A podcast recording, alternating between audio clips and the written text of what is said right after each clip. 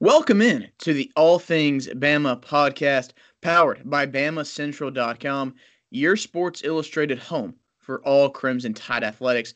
I'm your host, Tyler Martin, joined by staff writer Joey Blackwell, here to discuss Crimson Tide hoops, footballs in the offseason. So we're going to touch on a little coaching things, maybe a little depth chart look ahead, but but mainly basketball. Mainly what streak the Crimson Tide is on right now. Seven wins in a row. And lastly, it one being a 31 point drubbing and just absolute barbecuing of the Arkansas Razorbacks on Saturday afternoon inside Coleman Coliseum. Joey, uh, glad to have you on here, man. Let's get into it. Uh, behind John Petty making five threes, you know, there was balance scoring around, got a lot of production off the bench. Uh, Alabama just just continued to roll, and and I mean the Arkansas Razorbacks were its next victim. Uh, yeah, it was. I was, you know, it was, it was, the most fun I've had watching Alabama basketball in a while these past few weeks. Um, just an incredible run that they're on right now.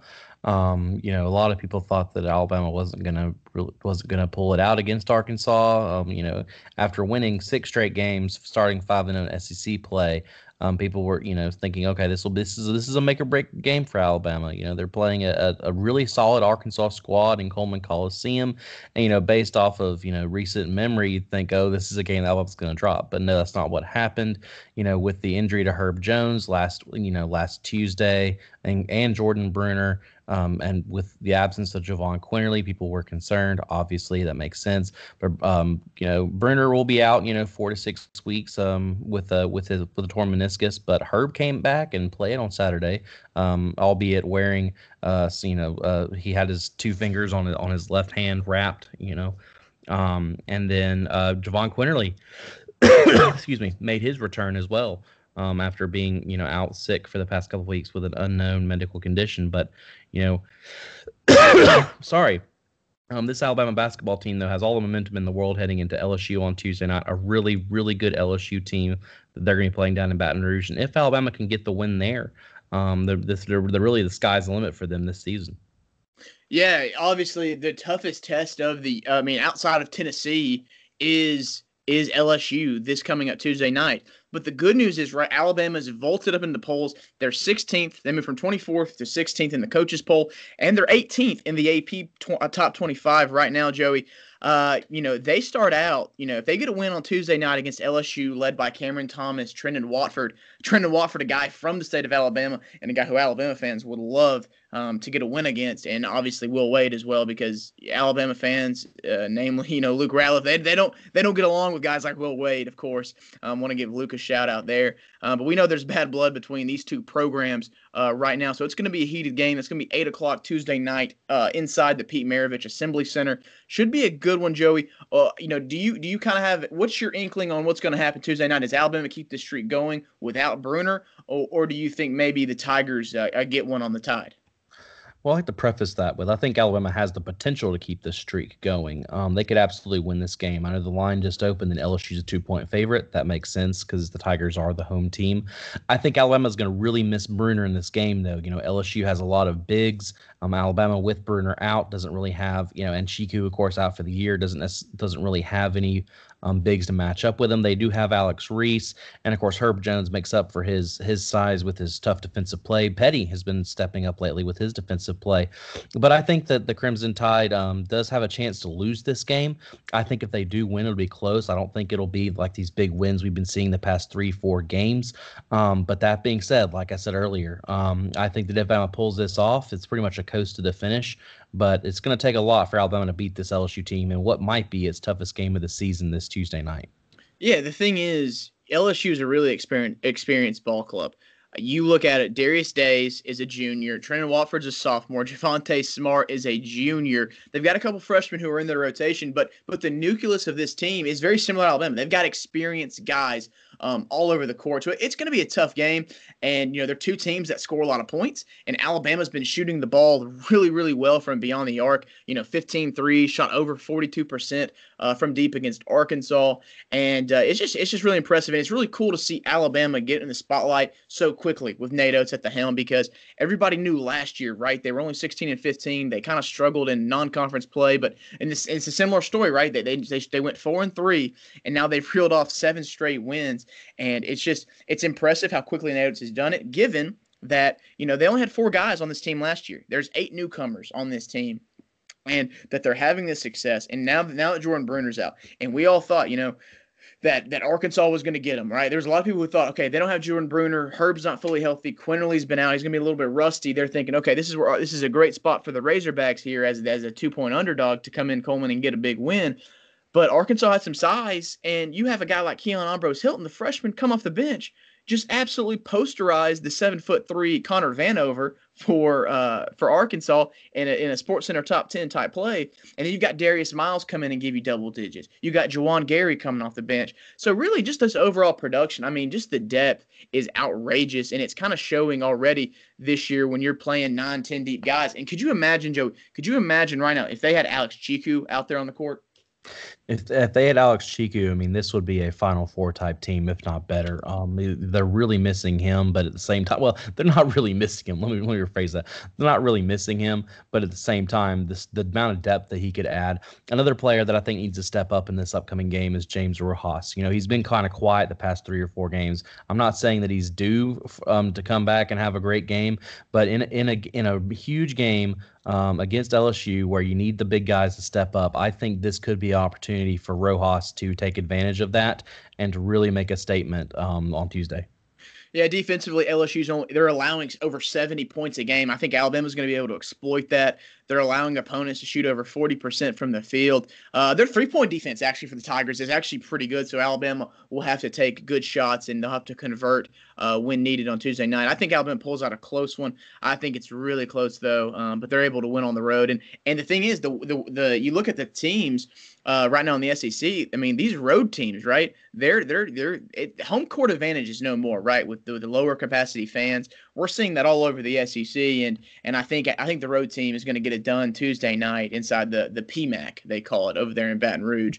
Uh, Joey, let's move over quickly to uh, Alabama football. A lot of off the field uh, things going on. A lot of assistants coming and going. Uh, Bill O'Brien right now, I know he's been talking to recruits. He is the uh, you know unofficial official offensive coordinator as it stands right now. But we kind of talked about this on the last show you have a guy like Kyle Flood, the offensive coordinator. He's gone to Texas. Jeff Banks, the tight ends and special team coordinator. He's gone to Texas. Charles Huff just took the run. He was the running backs coach the last two years at Alabama. He takes the Marshall job, and I want to give a shout out to him. You know, he's becoming the first African American coach in Marshall's history to be the head coach. That's that's that's incredible. And there's only 13 black coaches right now in the FBS, and there's two of them are Nick Saban disciples. Michael Locksley at Maryland and Charles Huff now at Marshall. So good for those guys. Um, and, and, you know, so you have you have you have needs at uh, you have needs at running back, tight ends, uh, offensive coordinator. Well, Bill O'Brien's filling that role. Offensive line, I should say. And, you know, I think nine, if you include off the field guys like AJ Milwee, who's now at Arkansas State, if you include a Butch Jones. So they've got to replace nine guys potentially. And the thing is, they might not be done. Pete Golding has been linked to some other jobs. Holman Wiggins, the wide receivers coach, has been linked to other jobs. So, um, you know, it, it's just Alabama's annual, hey, we made the playoff and, and now it's time to poach your staff. And let's not forget that Charlie Strong is also departed as well, um, or at least at least people are thinking he's going to depart for uh, Jacksonville and join Urban Meyer's staff there. Um, so that's that's pretty big for that as well. Um, you know, it's it's it's always you know frustrating to see so many coaches leave, but at the same time, it's exciting to see them all move on. Uh, particularly for me, I'm excited for Steve Sarkisian to see what he can do at Texas.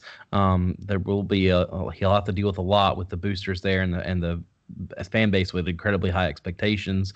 Um, but it should be exciting for them. And I think my biggest excitement though is for to see you know to see Huff over at Marshall. Um, he he kind of bowed out gracefully um, from Alabama in his time here, and he's done an incredible job. And really looking forward to see what he can do uh, for the Thundering Herd. Yeah, uh, I've got some family actually who who worked at Marshall, and uh, so so we were already big Marshall fans all together, and now even more so with a guy like Charles Huff. Joey, kind of turning it over, man. Going into 2021, there's already so much turnover with the coaching staff, and it's it's not something Saban is going to be too happy about, but it's something he's adjusted to, and he's done better than everybody else in the country, getting new faces in there and getting them to compete at a high level. Uh, but on the offensive side of the football, we're going to kind of get into the offensive depth chart here. Uh, you look at what they've got to fill. They're losing.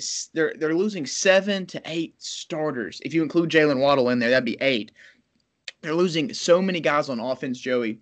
You start up front with the offensive line, Dickerson, uh, Land, uh, Alex Leatherwood. Uh, I said, yeah, Dickerson, Leatherwood, and then Deonte Brown. You're losing your left tackle, you're losing your center, and you're losing your right guard. Or, yeah, so you're losing one of your guards. And it, that's going to be tough. Mac Jones, obviously, the experienced signal caller, he's off to the NFL. DeVonta Smith graduated. Najee Harris has graduated.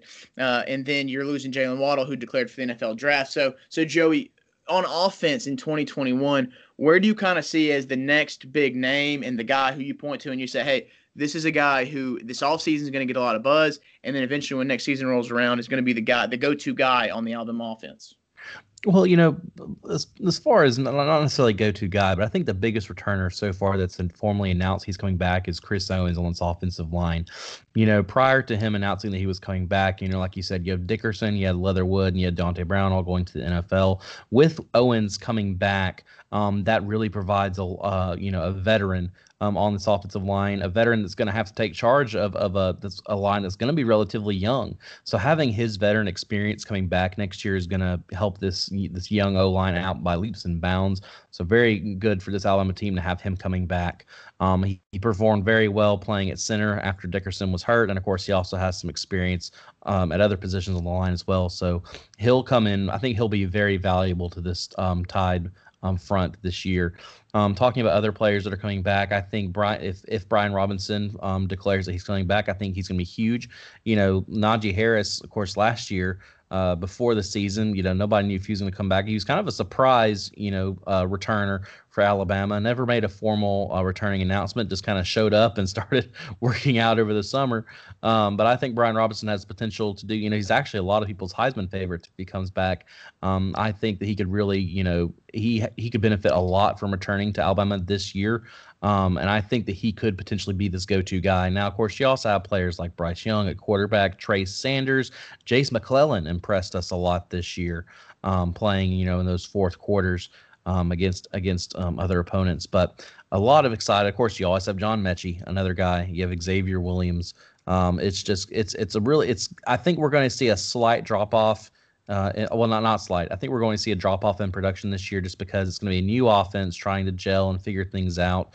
They won't be as prolific as Alabama's 2020 offense was, but I think this team does have a lot going for them heading into 2021. Yeah, that's my thing, Joey. What what team will have the same production that the 2020 Alabama Crimson Tide on offense will have? Not many, right? Not many will have that. And I think what I'm looking to, I'm looking at Bryce Young you know you're a talented five star quarterback uh, who you know who Bill O'Brien is going to need to develop. That's going to be his project right then and there. Develop Bryce Young. He did it at Penn State. He had a lot of success at Penn State, getting the most out of those players up there when they were going through those the, the Jerry Sandusky scandal and all the scholarship sanctions. He got the most out of those. He's been gifted a Ferrari. He's been gifted, you know, a, a luxurious vehicle to operate this offense, and that's in Bryce Young. Uh, for me, though, Joey, I'm looking at the wide receiver position as well. Uh, you mentioned John Metchie, you mentioned Xavier Williams.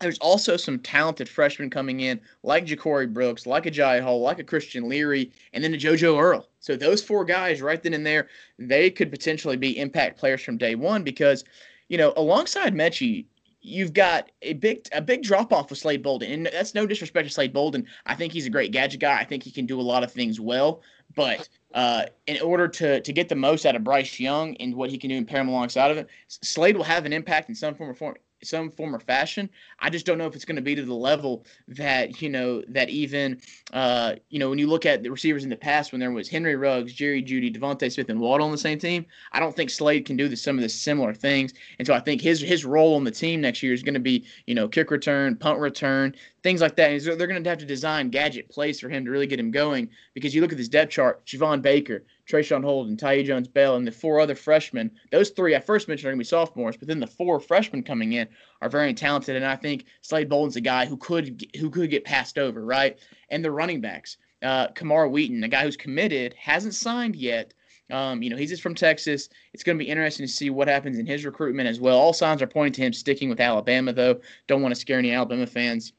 And then lastly, on the offensive line, Joey, I love Chris Owens at center. You're going to move Evan Neal from right tackle to left tackle to fill Leatherwood spot. I think Emil Ekiyor will, will go to right guard. Uh, right tackle is interesting to me. I think Javon Cohen, uh, the big, he's going to be a sophomore from Central Phoenix City. He's a guy you you put at right tackle. He's he's he's He was the number one tackle when he's coming out of high school when he was a freshman to sophomore, junior, senior, wire to wire, the best tackle in the state of Alabama. He fits that mold. And then left guard's a little interesting to me. Uh, I think a guy like Amari Kight from Trussville, who's going to be, I think he's going to be a junior, and then Tommy Brown, who's going to be a, uh, he's going to be like a redshirt sophomore, could fill in left guard as well. So there's going to be tons of new faces, but then again, though, tons of talent.